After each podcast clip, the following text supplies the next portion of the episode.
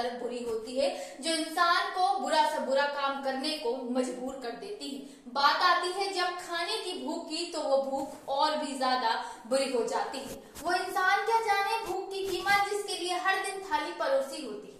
वो इंसान क्या जाने, जिसके लिए हर दिन ये परंपरा निभानी होती है कि आज थाली में थोड़ा ज़्यादा कल थोड़ा कम फेंका जाएगा उसके लिए भूख की कोई अहमियत नहीं होती है लेकिन दूसरी तरफ़ वो लोग होते जिनके लिए हर दिन आज रोटी कितनी होगी और कल होगी या नहीं होगी, इसका हिसाब लगाना ज़रूरी होता है। वो लोग जिनके लिए त्योहार उस दिन बड़ा होता है, जिस दिन वो पेट भर खा जाते हैं, जिस दिन उन्हें पेट भर खाने को मिल जाता है, जिस दिन उन्हें अपनी मनपसंद सब्ज़ी नहीं एटलीस्ट चार रोटियाँ तो मिल जाती है। लेकिन हमें क्या?